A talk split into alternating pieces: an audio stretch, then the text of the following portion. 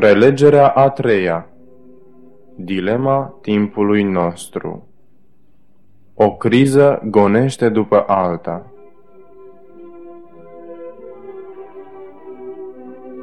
La începutul acestei prelegeri, aș vrea să vorbim puțin despre Biblie. Biblia, într-un anumit sens, nu este o singură carte, ci o colecție de cărți. Unii îi spun bibliotecă și, într-un anumit sens, este. La începutul Bibliei dumneavoastră veți găsi o listă a cărților pe care le conține Biblia. Veți găsi 39 de cărți în Vechiul Testament și 27 de cărți în Noul Testament. În totalitate 66 de cărți. Vechiul Testament a fost scris înainte de Hristos și Noul Testament a fost scris după ce Isus a părăsit pământul acesta. Unele dintre cărți nu sunt deloc cărți, ci doar scrisori. Unele dintre ele sunt atât de scurte încât pot fi tipărite pe o singură pagină. Biblia a fost scrisă de-a lungul a 1600 de ani. Cea mai timpurie carte a fost scrisă în anul 1500, înainte de Hristos, iar ultima a fost scrisă în ultimul deceniu al primului secol după Hristos. Primele cinci cărți ale Bibliei au fost scrise de Moise, probabil pe piei de oaie. Aceste cărți sunt numite Legea. Apoi au venit profeții. Primii profeți au scris despre modul în care s-a purtat Dumnezeu cu poporul său, iar ultimii profeți au legat sfatul, demonstrare și prezicere sau profeție. Apoi vin cărțile numite scrierile. Acestea sunt cărți de poezie, cum ar fi psalmii și proverbele.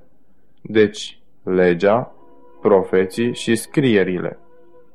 Acestea au fost scripturile pe care le-a folosit Isus. Noi le numim Vechiul Testament. Noul Testament, desigur, încă nu fusese scris. După ce Isus a părăsit pământul acesta, cei care erau cei mai bine calificați au scris patru relatări despre viața sa. Aceste cărți sunt numite Evangheliile. Mai târziu au venit scrisorile lui Pavel și ale altor apostoli pentru noile biserici. Apoi, desigur, există Apocalipsa, care a fost scrisă de apostolul Ioan. Poate fi aceasta lucrarea unui singur om? Nu, ci au fost vreo 40 și e foarte interesant să citești despre varietatea condițiilor celor ce au scris Biblia. Desigur, primul a fost Moise, care a condus una dintre primele mișcări de eliberare a tuturor timpurilor.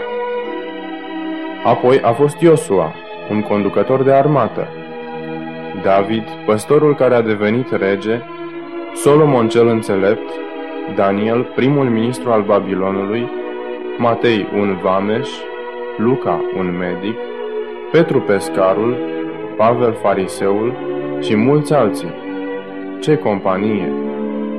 Și lucrul cel mai uimitor despre Biblie este că fiecare dintre acești scriitori se află într-un acord, într-un consens surprinzător cu ceilalți. Chiar dacă unii dintre ei au fost despărțiți de 1600 de ani și puțini s-au cunoscut unul cu altul. Acum, ce am face dacă am dori să pregătim astăzi o carte de aceeași mărime? Să spunem o carte de medicină. Noi vom aduna pe oamenii cei mai calificați și apoi vom discuta proiectul în jurul mesei. Diferitele secțiuni ale cărții vor fi semnate de persoane diferite, iar un om va coordona lucrările. Apoi, probabil ca un rezultat al multor ore de consultare, cele mai evidente conflicte de opinii vor fi rezolvate înainte ca volumul să ajungă sub tipar. Totuși, gândiți-vă, cei 40 care au scris Biblia, fără a avea măcar o singură dată posibilitatea de a se întâlni și a discuta ce să scrie, care nu au avut nicio șansă pentru rezolvarea conflictelor de opinii, au scris în cea mai consecventă armonie. Acesta este modul în care se scrie o carte? Evident că a fost. scrisă de 40 de oameni, am spus, sau această carte, Biblia, are un singur autor? Să observăm din nou acest verset din 2 Petru 1 cu 21. Căci nicio prorocie n-a fost adusă prin voia omului, ci oamenii au vorbit de la Dumnezeu, mânați sau inspirați de Duhul Sfânt. Duhul Sfânt, a treia persoană a Dumnezeirii, a fost adevăratul autor.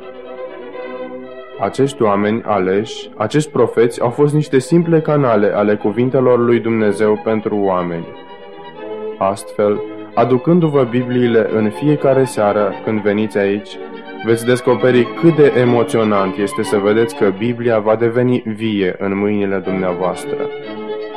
În Faptele Apostolilor, capitolul 17, există o declarație foarte interesantă. Apostolul Pavel vorbește aici.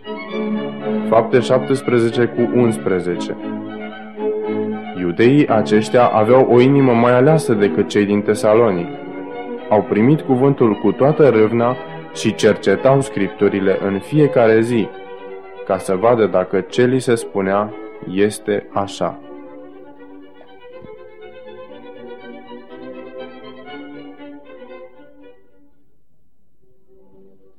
Acesta este cel mai bun mod în care noi putem cunoaște ceea ce Dumnezeu dorește să ne spună. Să ascultăm prezentarea pe care o face Dumnezeu având o minte deschisă, dar să nu ne oprim aici, ci să verificăm pentru noi înșine, pentru studiul nostru, dacă acele lucruri sunt așa. Eu nu vreau să acceptați fiecare lucru pe care îl spun doar pentru că eu îl spun – noi dorim ca dumneavoastră să controlați în propria dumneavoastră Biblie, pentru a vedea dacă este așa. Și acesta este unul dintre motivele pentru care vă dăm aceste scheme atunci când plecați de aici în fiecare seară. În felul acesta, toate referințele biblice pe care le dăm și chiar mai multe sunt acolo pentru a le putea verifica singuri. Astfel, Puteți merge acasă și puteți vedea ceea ce noi am studiat și apoi puteți continua studiul pentru dumneavoastră înșivă. Aceasta va fi o experiență emoționantă pentru toți dintre dumneavoastră și veți descoperi cât este de practică această carte pentru noi care trăim azi. Într-adevăr, o neliniște a cuprins întreaga lume de astăzi. Se pare că ne repezim dintr-o criză într-alta. Un scriitor renumit și un mare gânditor și-a imaginat bine această lume. Dacă alte planete sunt locuite, spunea el, ei trebuie că folosesc acest pământ ca azil de nebuni.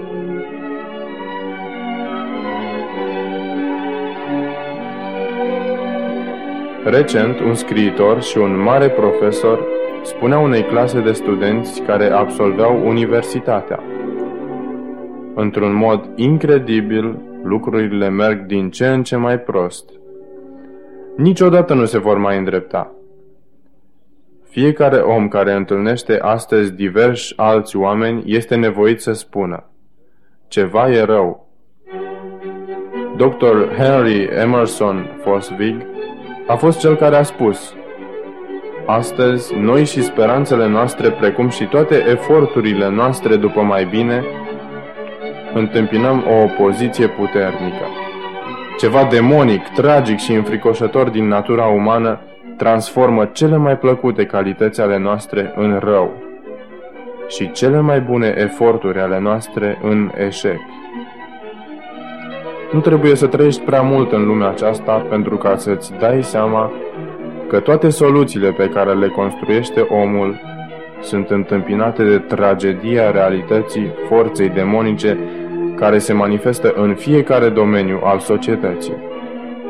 Observăm probleme în știință. O mare parte din disciplinele științei sunt folosite pentru construirea unor forțe distrugătoare. Astăzi există o frică generală de o distrugere completă din cauza a ceea ce a ieșit din descoperirile științifice. Există bomba atomică, bomba cu hidrogen, bomba biologică și bomba cu neutroni. Apoi observăm în lumea economică probleme de netrecut, copleșitoare. am văzut pe perete situația din India, care întâmpină niște probleme economice aproape imposibile. Dar nu numai țările lumii a treia au probleme economice. Din ce în ce mai mult există temeri crescânde că în lumea occidentală oamenii sunt în fața unor perspective întunecate. Peste jumătate din populația lumii se culcă seara flămândă. Problemele de rasă și de naționalism sunt peste tot în creștere. Problemele de educație devin tot mai mari. Într-un timp în care mijloacele de educație nu au mai fost niciodată atât de perfecte și când facilitățile pentru educație sunt mai mari ca oricând până acum, se pare că majoritatea educatorilor sinceri nu sunt chiar lămuriți despre ceea ce este viața și nici cum ar trebui ca oamenii educați să se comporte.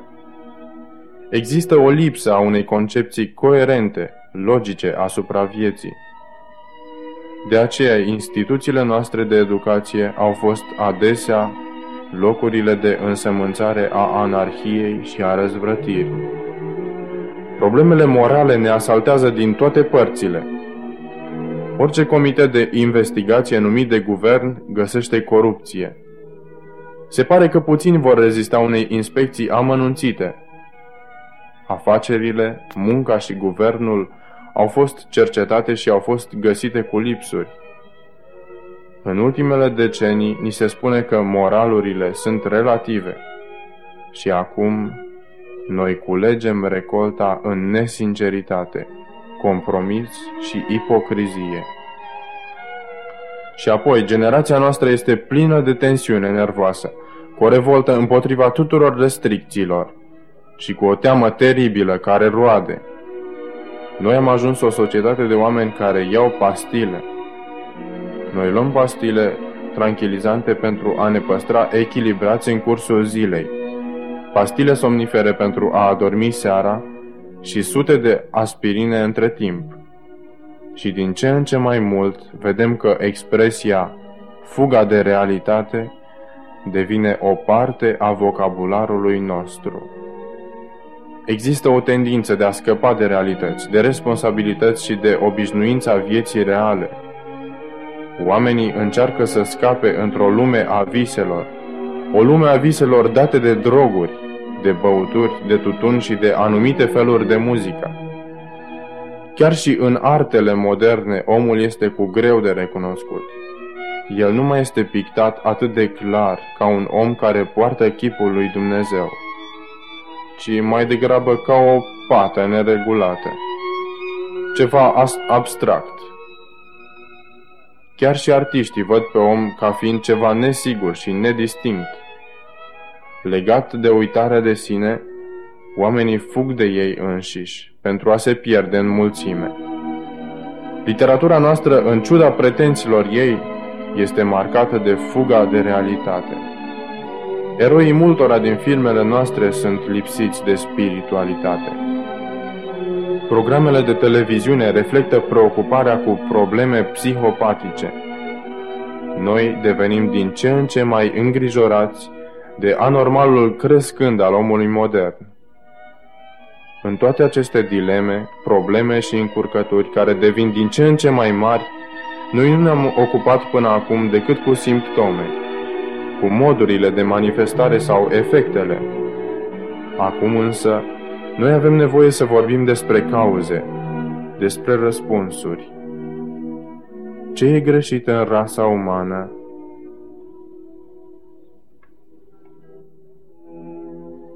Mulți intelectuali și filozofi au contribuit cu ideile lor, dar Biblia ne spune că omul are o boală morală și spirituală.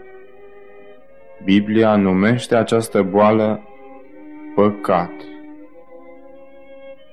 Cu aceia dintre dumneavoastră care au Bibliile la ei, să deschidem în epistola către Romani, capitolul 3, versetul 23 căci toți au păcătuit și sunt lipsiți de slava lui Dumnezeu.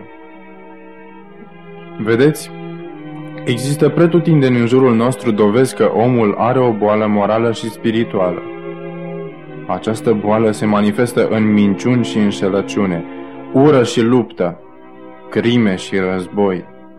Și credința că omul poate avea o pace permanentă, că își poate rezolva problemele interioare și că poate clădi o lume mai bună, a fost zdruncinată din temelii astăzi. Biblia ne învață că natura omenească este sucită, absurdă și că omul este bolnav din punct de vedere moral și spiritual. Nimeni nu dorește războiul, dar el există. Puțini sunt pentru cursa înarmărilor, dar există. Majoritatea oamenilor nu vor să facă păcatele pe care le fac și totuși le fac. Care e răul? Biblia îl numește păcat. Dumneavoastră puteți spune, dacă Dumnezeu este o ființă iubitoare și dreaptă, de ce găsim noi toate aceste păcate în lume? De ce le-a permis? Cum au luat naștere toate acestea? Știți, e ușor pentru oameni să învinuiască pe Dumnezeu pentru toate problemele lumii, dar s-ar putea ca El să nu fie responsabil de necazul și dezastrul care mătură planeta noastră. S-ar putea ca mult să-i fie atribuit în mod greșit vina?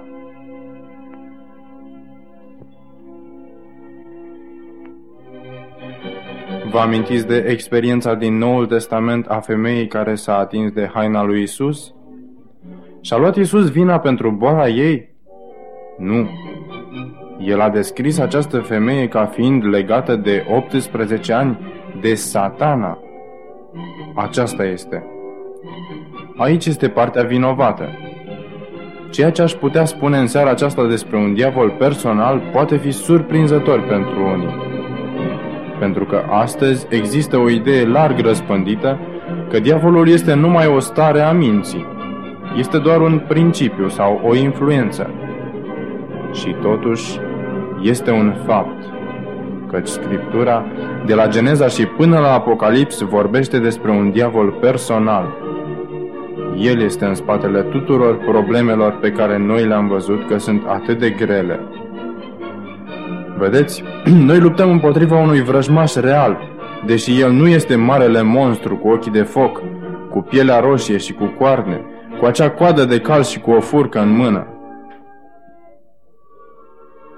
Această fantezie deplasată care cântă pe coardele unei frici superstițioase ale unei populații puțin educate din cursul evului mediu, este responsabilă pentru această imagine grotească.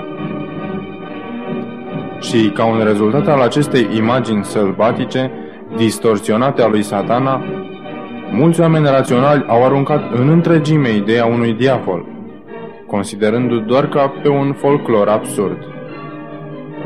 Dar aici, în Evanghelia după Luca, la capitolul 10, aș vrea să observați uimitoarea declarație care a ieșit de pe buzele lui Isus.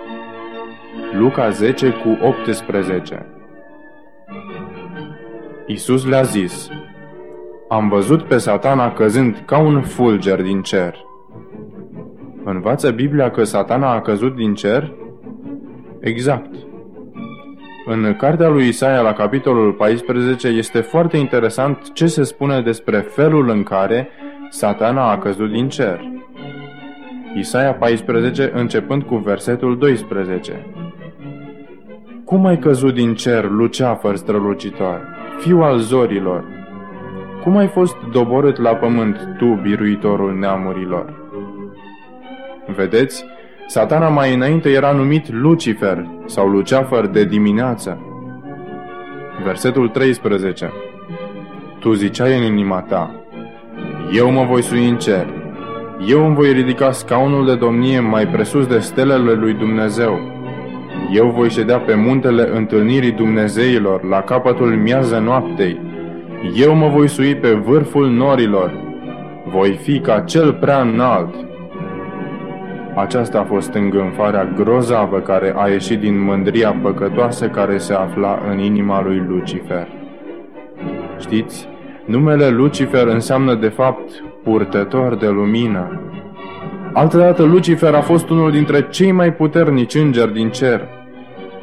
El a căzut din cer din cauza sămânței mândriei care a venit în inima sa. Această sămânță a pătruns într-un fel în inima sa și el a spus, Eu vreau să fiu ca Dumnezeu. Eu vreau să stau pe tronul lui Dumnezeu și voi fi ca cel prea înalt. Probabil mă întrebați, de ce l-a creat Dumnezeu pe diavol? Dumnezeu nu a creat un diavol. El l-a creat pe Lucifer, fiul zorilor, purtătorul de lumină. El era fără păcat, curat și sfânt, înger sfânt. Dar Lucifer s-a făcut pe sine diavol. Dumnezeu a fost îndelung răbdător cu Lucifer și el i-a dat un timp de probă. Mândria a venit în inima lui Lucifer și el a zis, Eu am o cale mai bună decât a lui Dumnezeu. Și el a mers prin univers și a fost capabil să atragă mulți îngeri de partea sa. Dar gândiți-vă că nici acolo el nu a mers cu vreo îmbrăcăminte roșie sau cu coarne și cu coadă. Unii cred că Lucifer a fost conducătorul sau dirijorul corului ceresc. Puteți vedea deci că el avea o mare influență. El era conducătorul tuturor îngerilor. El stătea în prezența lui Dumnezeu. El a umblat în mod foarte atractiv atunci când le-a spus îngerilor că el a descoperit ceva care le va da mai multă pace și mai multă fericire. Și dacă ei îl urmau pe el, ei nu mai trebuiau să se supună iubirii lui Dumnezeu. El a înșelat pe mulți, făcându-i să creadă că ei vor fi mai ridicați, mai dezvoltați și că ei vor avea mai multă pace și fericire decât în condiția prezentă. El spunea, Eu am o cale mai bună decât Dumnezeu. Și astfel, Dumnezeu s-a întors spre Lucifer și i-a spus, Ei bine, Lucifer, noi va trebui să punem totul la încercare – pentru că există atât de multe îndoieli în mințile atâtor ființe inteligente, încât va trebui să demonstrăm unde va duce un asemenea plan. Și astfel, Lucifer a coborât în această lume nou creată și și-a croit drum în grădina Edenului. Satana avea acces asupra lui Adam și asupra Evei prin intermediul cunoștinței binelui și răului. Adam și Eva fuseseră avertizați de Dumnezeu că acela era pomul prin care erau încercați și, deci, să se ferească, să se țină departe de el. Dumnezeu le spusese, În ziua în care veți mânca, veți muri negreșit. Într-o zi, Dintr-un spirit de încredere în sine, Eva s-a aventurat pe lângă pomul oprit. Deodată, ea a auzit pe cineva sau ceva vorbindu-i de sus, dintre ramuri. Ea privi în copac și iată că acolo era un șarpe minunat. Șerpii, în vremea aceea, nu arătau ca cei de astăzi. Dumnezeu l-a blestemat pe șarpe pentru că acesta a fost mijlocul pe care satana l-a folosit – pentru a înșela. Astăzi ei se târăsc prin țărână. Dar Eva a fost fascinată de această creatură minunată. I se spusese să se țină departe. Dar aici era o creatură extraordinară care îi mai și vorbea. Bună Eva! Și deodată el a început cu reaua sa putere de convingere. El a făcut apel la ea, ca și cum el ar fi vrut să-i descopere mai mult din frumusețile vieții. Cu aprecierea lucrurilor frumoase ale vieții și cu dorința dată de Dumnezeu de a deveni mai înțelepți și mai cultivați, el i-a sugerat că Dumnezeu îi ascundea un minunat secret al fericirii. De fapt, ea ar fi putut ajunge ca Dumnezeu însuși, dacă ar fi luat din aceste fructe delicioase. Ei bine, acesta era un argument foarte puternic, pentru că aici se afla o creatură care se pare că mâncase din acel fruct, iar acum putea să vorbească. Dumnezeu de fapt spusese altceva, dar cum ai putea să nu-ți dai crezare ochilor? ei îi se spusese. Ea fusese avertizată. Ea știa ceea ce spusese Dumnezeu. Cu toate acestea, ea a mers mai departe împotriva cuvântului lui Dumnezeu și a mâncat din fruct. Presupun că un simțământ de voie bună a pus stăpânire pe Eva și a spus, Mă simt mai bine, nu-i nimic rău. Ea nu a murit și se părea că ceea ce spusese șarpele era adevărat. Ea s-a simțit minunat, atât de bine încât nici mai mult, nici mai puțin s-a hotărât să ia un fruct și să-l împartă cu Adam. Astfel, deci, Eva a luat un fruct și l-a mâncat. Și apoi a luat câteva și pentru Adam. Și el a mâncat din ele. Și, deși nu au căzut imediat ca morți, sămânța morții a fost pusă în Adam și Eva chiar în ziua aceea. Atunci când a făcut această alegere, Adam a trasat exemplul pe care întreaga omenire avea să-l urmeze.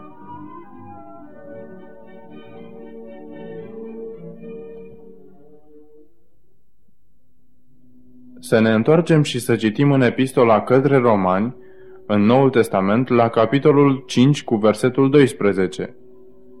De aceea, după cum printr-un singur om a intrat păcatul în lume și prin păcat a intrat moartea, astfel moartea a trecut asupra tuturor oamenilor din pricină că toți au păcătuit.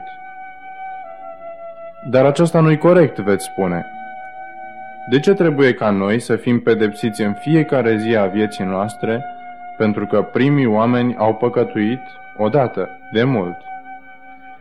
De ce nu a fost omenirea capabilă să se îndrepte între timp? Ei bine, aș vrea să vă răspund cu ajutorul proiectorului. Observați că mai întâi desenez un triunghi.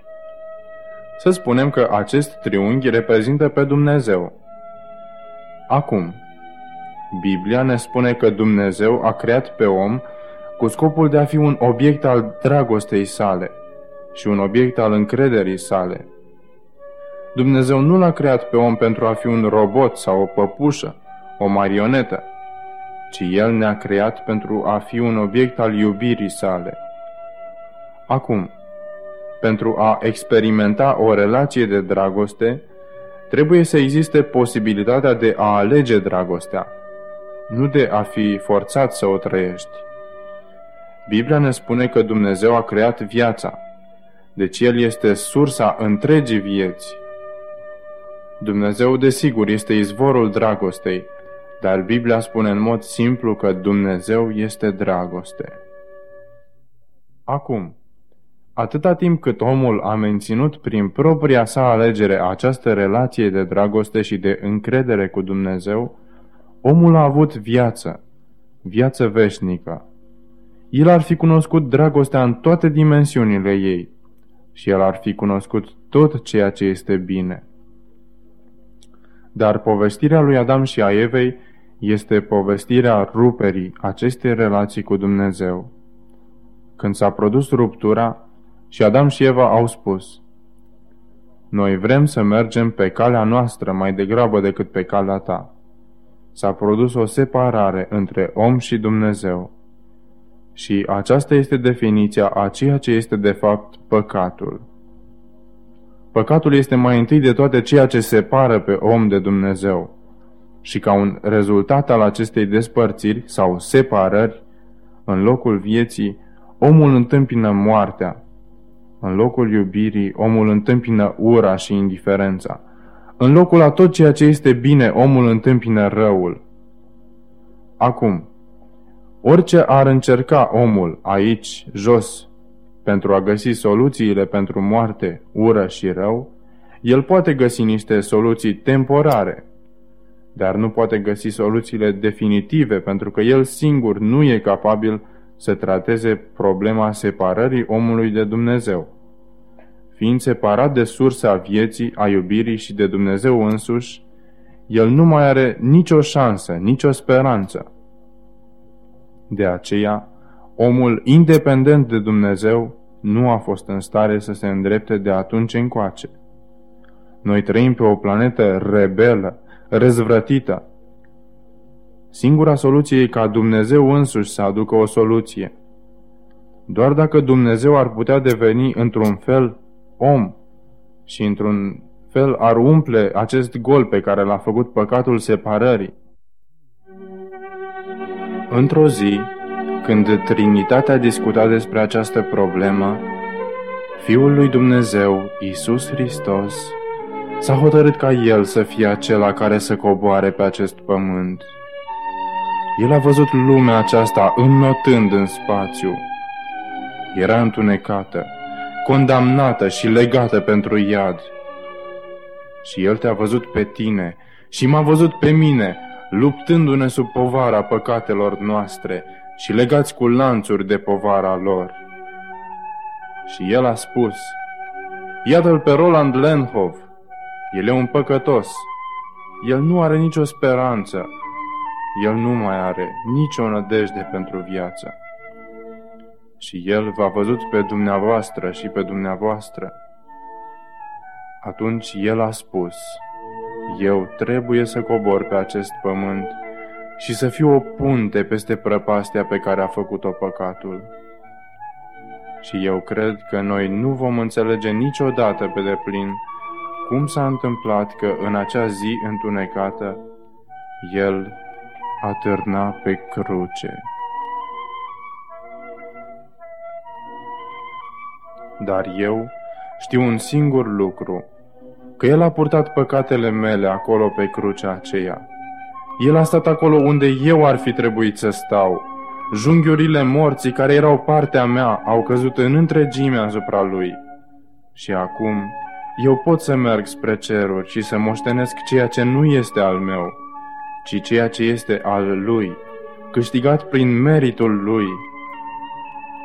Mâna divinității lui Hristos este ridicată și prinde tronul lui Dumnezeu, iar mâna umanității lui Hristos este întinsă în jos și prinde mâna omului, astfel ca noi să putem fi aduși din nou în legătură cu Dumnezeu. Singura noastră speranță este de a ne întâlni cu Dumnezeu prin intermediul crucii.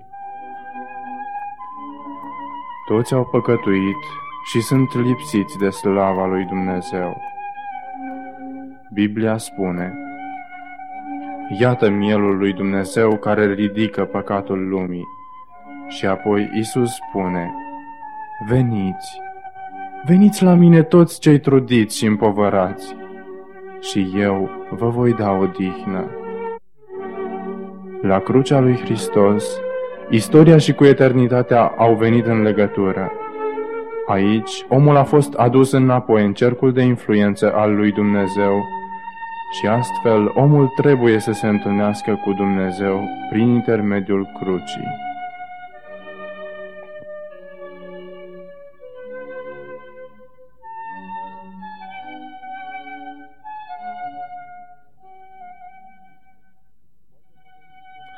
Poate mă veți întreba, Domnule Lenhoff, de ce doar în ultimii ani lucrurile par a se fi înrăutățit într-atât de mult? Astăzi avem mai multe atentate ca niciodată. Alte probleme cresc din ce în ce mai mult, într-un mod nemai întâlnit. Cred că răspunsul la această întrebare se găsește în cartea Apocalipsei, în ultima carte a Bibliei.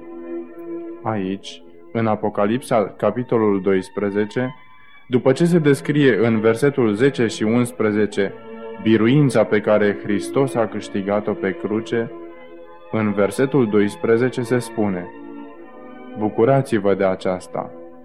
Iar apoi spune, Vai de voi, pământ și mare, pentru că diavolul s-a coborât la voi cuprins de o mânie mare, pentru că știe că are puțină vreme.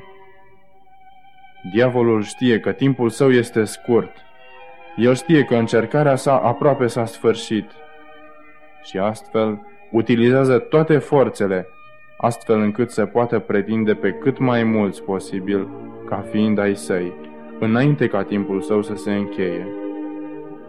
De aceea cred eu că lucrurile se înrăutățesc. Orice om care gândește astăzi descoperă cu durere că filozofia acestei generații sfârșește în materialism, că muzica ei sfârșește în dizarmonie, că literatura ei sfârșește în pornografie, că știința ei sfârșește în puterea de a distruge civilizația. Este o societate care niciodată nu va satisface nevoile lumii și foamea inimii omenești.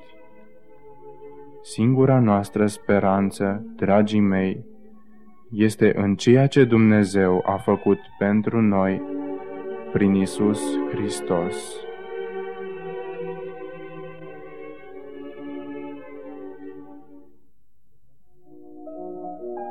Atunci când venim la Isus, exact așa cum suntem, mai întâi de toate, El ne-a salvat de pedeapsa păcatului și apoi, zi de zi, pe măsură ce îl cunoaștem și creștem în El, El ne salvează de puterea păcatului. Și, în sfârșit, atunci când Isus va veni din nou, El ne va scăpa de prezența păcatului. Atunci când citim Biblia, observăm că ea se compune din trei secțiuni. Prima. Primele trei capitole ale Bibliei descriu intrarea păcatului, a bolii, a suferinței și a morții în lumea noastră. A doua. Ultimele trei capitole descriu ieșirea păcatului, a bolii și a morții din lumea noastră. A treia parte. În restul Bibliei, între aceste capitole, se descrie cum a tratat Dumnezeu această problemă și cum caută El să lucreze astăzi în viața dumneavoastră și în viața mea. În ultima carte a Bibliei, în capitolul 21, ni se spune ceva foarte interesant. Aici vom citi versetul 4.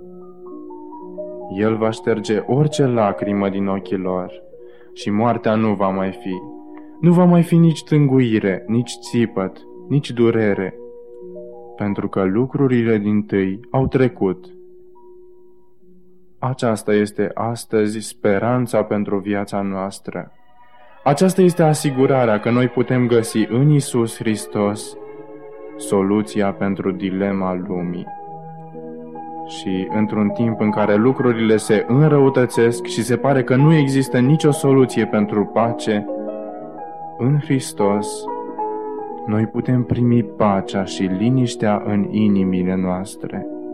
Și noi putem găsi o cale a vieții care ne poate scoate din aceste timpuri dificile care ne așteaptă. Să-i cerem ca El să facă din aceste adevăruri o realitate în viața noastră, chiar acum când ne plecăm capul în rugăciune.